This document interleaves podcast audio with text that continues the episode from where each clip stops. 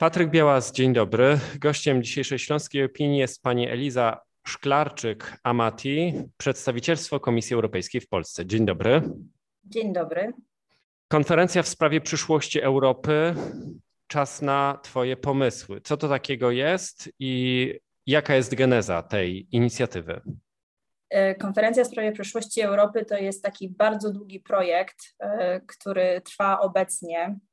E, planowany był na rozpoczęcie troszeczkę wcześniej. Pandemia pokrzyżowała jego rozpoczęcie w roku 2020, a zaplanowany był już jako jedna z głównych wytycznych politycznych obecnej Komisji Europejskiej, to znaczy przewodnicząca Ursula von der Leyen E, zapowiedziała taki zamiar e, zrealizowania takiej konferencji w trakcie swojego mandatu. E, I miało to się faktycznie rozpocząć trochę wcześniej, no ze względu na restrykcje i niepewność to zostało przesuwane co jakiś czas trochę dalej, trochę dalej. Wreszcie rozpoczęła się ta konferencja, tak naprawdę można powiedzieć, takim ważnym dokumentem podpisanym przez przedstawiciela Parlamentu Europejskiego, Rady Europejskiej oraz Komisji Europejskiej w marcu tego roku. Następnym takim kamieniem milowym było uruchomienie e, platformy o konferencji. I myślę, że najwięcej dzisiaj to sobie chyba o tej platformie będziemy mówili. E, oficjalna inauguracja tak naprawdę tej konferencji to był e, Dzień Europy 9, roku, 9 maja tego roku. Czyli to inicjatywa była po stronie Komisji Europejskiej. Jak doszło do tego, że wszystkie trzy instytucje się w to zaangażowały? E, było to od początku jak przewidziane, że to e, ma być taka inicjatywa wszystkich właśnie instytucji, e, że to jest wspólny projekt i potrzebne były wszystkie instytucje, że tak powiem, na pokładzie po to, aby e, finalne wnioski, jakie wyjdą e, na koniec tego całego projektu, które są jeszcze dzisiaj e, nikomu nieznane, aby można się było nad nimi zastanowić i je wdrożyć, nie mogłaby być tylko jedna instytucja odpowiedzialna. W związku z tym to było po prostu niezbędne, aby każda z instytucji była równorzędnym partnerem. To teraz nasuwają mi się dwa pytania i proponuję, żebyśmy też wokół tych dwóch pytań um, troszeczkę teraz porozmawiali. Pierwsze pytanie, czy łatwo było przekonać Komisję Europejską i te pozostałe instytucje, czyli Parlament Europejski i e, Radę e, Europejską, do tego, żeby się w tę inicjatywę zaangażować? I drugie pytanie, które się nasuwa, na czym polega wyjątkowość tej konferencji, bo przecież konferencji o Europie, o Unii Europejskiej w samej Unii Europejskiej, ale myślę, że również poza granicami Unii Europejskiej odbywa się bardzo wiele. Więcej chyba będę miała dla Pana informacji w tym y, drugim e, pytaniu. E, na pewno nie było to tak proste i znaczy wszystkie instytucje musiały dojść do porozumienia. E, ale czy to faktycznie było takie bardzo trudne, musiałabym znać kulisy, których zapewne nie znam jednak e, myślę, że to jest ważne, że osiągnięto to porozumienie. E, I to jest e, naprawdę ten niezbędny krok do tego, aby potem wspólnie wszystkie instytucje pochyliły się w ramach tego, co jest kompetencją każdej z nich, aby każda mogła w odpowiednim zakresie dla swoich kompetencji po prostu przyjąć te rekomendacje obywateli. Teraz, co jest takiego nadzwyczajnego? Przede wszystkim to, y, że może wziąć w niej udział każdy absolutnie obywatel. To, że trwa ona aż rok czasu y, i y, w zasadzie to, że jest tylko, znaczy tylko jest ta platforma, dzięki której mm, każdy obywatel może wziąć w niej udział, pozwala tak naprawdę udział w tej konferencji 24 godziny na dobę. W związku z tym ta dyskusja jakby niczym nie jest, można powiedzieć, ograniczona. E, każdy może tam wejść, każdy może poczytać, e, jakie wpisy pozostawiali e, inni obywatele z innych krajów. Dostępna jest ta strona we wszystkich 24 językach oficjalnych, W związku z tym bez żadnego problemu poznajemy mm, i treść wydarzeń oraz treść komentarzy oraz treść pomysłów e, absolutnie wszystkich obywateli. Mm, możemy te pomysły innych osób e, komentować, wspierać, możemy zgłaszać jakieś własne. Możemy być także organizatorem wydarzenia, niekoniecznie będąc jakimś podmiotem. To znaczy, może być to po prostu e, grupka zaangażowanych obywateli, niezrzeszonych w żaden sposób, która chciałaby e, porozmawiać w ramach tej konferencji na jeden z tematów konferencji. Jeżeli e, zgłoszą takie wydarzenie na tej platformie, jest ono brane pod uwagę, znaczy jego wyniki zostaną wzięte pod uwagę w analizie finalnej i każdy z innych uczestników tej konferencji, czyli ktoś, kto jest zarejestrowany na platformie, mm, może zapoznać się e, i z zapowiedzią na takie wydarzenie, i jednocześnie z wnioskami, jakie potem uczestnicy e, umieszczą. Mm, tak samo można te wnioski e, wesprzeć, skomentować i tak dalej. Czyli wyjątkowość tej konferencji polega na tym, że to nie jest jednodniowe, dwu, trzydniowe wydarzenie, do których jesteśmy przyzwyczajeni. E, to nie jest żaden panel dyskusyjny, to jest po prostu ciągła debata, która odbywa się w przestrzeni internetowej między obywatelami Unii Europejskiej, w tym również mieszkańcy e, Śląska mogą w tym e, wydarzeniu wziąć udział. No dobrze, no to teraz można wyrazić zdanie, można komentować, można pewne pomysły zgłaszać. Co się stanie z tymi pomysłami, z tymi wnioskami, właśnie, które się pojawiają na tej, na tej platformie? I czy my, mieszkańcy Unii Europejskiej, mieszkańcy Górnego Śląska i Zagłębia, możemy mieć pewność, że te pomysły, które zgłosimy na tej platformie, ktoś przeczyta, ktoś skomentuje, no i miejmy nadzieję, ktoś wykorzysta.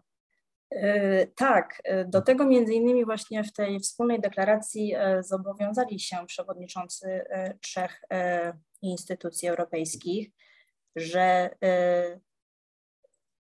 wszystkie wnioski, które się znajdują na tej platformie, zostaną przeczytane, zanalizowane i przetworzone dalej my tak e, dość szybko żeśmy przeszli może przez tą platformę, a, a to nie jest jakby e, jedyny element tej konferencji. Na nią składają się też panele europejskie, w których biorą udział obywatele, którzy są w takiej, Boże, przechodzi mi w tej chwili na, na myśl tylko angielskie słowo, randomowo wybrani Przypadkowo, przypadkowo. przypadkowo. Tak, dziękuję. E, e, z każdego kraju europejskiego i e, tym obywatelom przekazywane są na ich panelach już pierwsze wnioski z tego, co się na platformie zebrało do, do danego momentu. Takie panele odbyły się do tej pory dopiero trzy, rozpoczęły się w, we wrześniu. E, w związku z tym jest to taki proces, który przechodzi przez różne etapy e, i coraz bardziej, można powiedzieć, e, dojrzewa. Dojrzewa to, co jest tym wnioskiem w każdym z tych dziewięciu obszarów wymienionych tematycznych. Mm, pod koniec tego procesu najprawdopodobniej wyłoni się jakaś statystyczna większość nie tylko tego, który temat okazał się najbardziej popularny, ale Mm, no jest ogromne prawdopodobieństwo, że e, obywatele e, z różnych części Europy e, popierają wspólnie jakiś jeden wspólny trend. Więc to się po prostu dopiero wyklaruje, im bliżej końca tego procesu będziemy. Mm, jaka jest gwarancja? No mamy tą gwarancję właśnie, że ta deklaracja została złożona i na koniec tego procesu, gdy będzie wokół jakiejś idei że tak właśnie chcieliby obywatele, aby e, postąpiły instytucje europejskie, by sprawiły im warunki do tego, aby coś się wydarzyło, co umożliwi realizację ich wizji e, Unii Europejskiej, w jakiej chcieliby żyć, mm, no to każda z tych instytucji właśnie ma ten obowiązek, aby zastanowić się, jak przełożyć takie rekomendacje od obywateli w akty prawne. To teraz mam taką propozycję, bo rzeczywiście poruszamy się e, w obrębie dwóch narzędzi. E, platformy, rozumiem, platformy internetowej i panelu obywatelskiego, panelu europejskiego. E, co poradziłaby Pani mieszkańcowi Unii Europejskiej, mieszkańcowi na przykład województwa śląskiego, co powinien zrobić, jakie są kroki do tego, żeby zgłosić jakiś swój pomysł na tej platformie, no i później wokół tego pomysłu organizować dyskusję. Niezbędnym jest, myślę, że zorganizowanie sobie jakiejś takiej przestrzeni na e, minimum 30 minut na zapoznanie się z tym, co już na platformie jest, oraz zapoznanie się e, z tym, jak się po niej poruszać. Ona jest e, w miarę intuicyjna i tak jak wspomniałam, dostępna również w języku polskim, więc nie powinna stwarzać relatywnie żadnych barier. Myślę, że punktem wyjścia jest e, wybranie jednego z tych tematów i zastanowienie się, który temat jest najbliższy moim troskom, moim myślom, czy to są migracje, czy to jest demokracja europejska, czy to jest klimat, czy zdrowie. E, bo od tego, że tak powiem, można e, rozpocząć swoją przygodę z tą platformą, wybrać jeden z tych obszarów tematycznych i sobie po prostu poczytać, co się już dzieje. E, ponadto, może zanim zorganizowałby ktoś oddolnie jakąś swoją inicjatywę, jakieś wydarzenie, na które chciałby zapraszać innych, warto by było wziąć udział w czymś, co już jest ogłoszone na tej platformie, a ponieważ e, wiele z tych wydarzeń dzieje się e, nie tylko stacjonarnie, ale właśnie online albo hybrydowo, więc mm, zapewne w czymś ciekawym można by było wziąć udział, zanim się samemu e, stanie organizatorem. Koniecznie trzeba by było też przeczytać takie wskazówki. Mm, tam jest ze trzy takie podręczniki, które naprawdę krok po kroku przeprowadzają E, osoby przez cały proces e, wprowadzenia i pomysłu, i wydarzenia na platformę, więc mm, nie trzeba mieć e, żadnego doświadczenia w byciu organizatorem, ani nie trzeba być podmiotem, który już wiele takich eventów zorganizował. To teraz nasuwa się pytanie, co dalej? Jaki plan mają instytucje europejskie na to, żeby ten głos y, mieszkańców, ta bezprecedensowa, rozumie, inicjatywa przyniosła efekty i jakie mogłaby przynieść efekty, y, jaką wartość dla debaty o przyszłości Unii Europejskiej? To jest troszeczkę pytanie, na które nie chcę się wymigać, ale nie, nie do końca będę mogła odpowiedzieć. Wynika to z prostego faktu. Jesteśmy mniej więcej na, no ja nawet jeszcze nie półmetku i tak naprawdę co się będzie, znaczy co wyjdzie, jakie będą wnioski obywateli, jakie będą tendencje, ku jakim rozwiązaniom będą się skłaniali tego nie wie nikt, tak? Y, to też jakby bardzo zależy od tego, jakie osoby zdecydują się wziąć udział w tym projekcie. E, nie jest powiedziane, że e, projekt jest zarezerwowany tylko dla entuzjastów e, członkowstwa w Unii Europejskiej. Mają czuć się zachęceni do udzielenia swojego głosu wszyscy. W związku z tym mm, instytucje spodziewają się jak najbardziej głosów również krytycznych. E, cudownie by było na pewno dla e, zespołu opracowującego e, wnioski, aby to były tylko i wyłącznie konstruktywne i pozytywne rekomendacje, ale wszyscy liczą się z tym, że będą tam również głosy krytyki, głosy niezadowolenia, które również będzie trzeba w jakiś sposób wziąć pod uwagę w, w tych analizach finalnych i e, wszystkim trzem instytucjom e, przedstawić. E, instytucje też będą się musiały pochylić nad tego rodzaju głosami i zadecydować, jak mogą zareagować, co mogą, co mogą zrobić, aby to niezadowolenie w jakimś stopniu zmniejszyć. Teraz patrząc, jak pani powiedziała, jesteśmy mniej więcej po połowie tego okresu przewidzianego na tę konferencję. Dlaczego taka inicjatywa, dlaczego ta konferencja o przyszłości Europy e, ma być ważna dla mieszkańców Unii Europejskiej, dla mieszkańców takiego regionu e, jak mój, czyli e, województwo śląskie, jakie korzyści z udziału w pracach, udziału w tej konferencji mogą mieć mieszkańcy każdego regionu w Unii Europejskiej, w tym również województwa śląskiego? Taką intencją, mam wrażenie, y, instytucji było to, aby poprzez to oddanie głosu uczynić z obywateli e, bardziej autorami e, tej rzeczywistości, w jakiej mają żyć. Więc e, osoby, które lubią poczucie sprawczości, osoby, które lubią mieć wpływ po prostu na rzeczywistość, w jakiej żyją i niekoniecznie chcą czekać tylko i wyłącznie na moment wyborów, e, aby wyrazić swoje zadowolenie bądź jego brak w stosunku do jakiejś opcji politycznej. Mm, tutaj otwiera się po prostu ta furtka pomiędzy wyborami, decydowania o, o, o tym, jak chcielibyśmy, aby ta przyszłość wyglądała.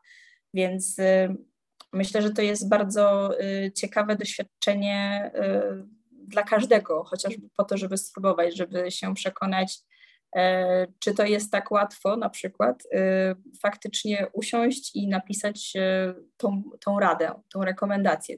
Można wiedzieć, co się komuś nie podoba, można wiedzieć, e, że powinno być inaczej, tylko trudniej być może będzie z tym mm, skonstruowaniem podpowiedzi, jak. E, dlatego chyba jednak najkorzystniejsze są formuły e, rozmów z innymi obywatelami, burze mózgów i tak dalej, podczas których po prostu można dojść łatwiej do, do wspólnych konkluzji e, wśród osób, które mają zbieżne troski i które chciałyby mm, wspólnie coś naprawić, tylko właśnie nie wiedzą, nie wiedzą jeszcze jak. Więc myślę, że takie poczucie udziału w demokracji trochę częściej niż tylko e, w momencie wyborów. To jest przede wszystkim to. To teraz mam pytanie, w jaki sposób trafić na platformę, w jaki sposób wziąć udział w konferencji o przyszłości Europy i gdzie można znaleźć więcej informacji na temat tej konferencji? E, oczywiście e, w, wpisując w dowolną przeglądarkę y, hasło Konferencja w sprawie przyszłości Europy, na pewno bezpośrednio zostaniecie Państwo zaprowadzeni na platformę, y, ale też zachęcam do odwiedzenia y, strony przedstawicielstwa Komisji Europejskiej w Polsce, gdzie przygotowaliśmy specjalne, specjalną zakładkę, która opisuje wszystko krok po kroku. Są też krótkie filmiki instruktażowe, jest również e, nagranie z naszego webinaru, podczas którego żeśmy wyjaśniali, jak e, zakładać konto, jak rejestrować wydarzenie i wszystkie inne niezbędne kroki. Zatem zachęcam Państwa serdecznie do odwiedzenia strony przedstawicielstwa Komisji Europejskiej. Bardzo dziękuję za ciekawą rozmowę o ciekawej konferencji o przyszłości Europy. Ja tylko przypomnę, że moim gościem dzisiaj była pani Eliza Szklarczyk-Amati z przedstawicielstwa Komisji Europejskiej w Polsce. Dziękuję bardzo za rozmowę. Dziękuję serdecznie za zaproszenie.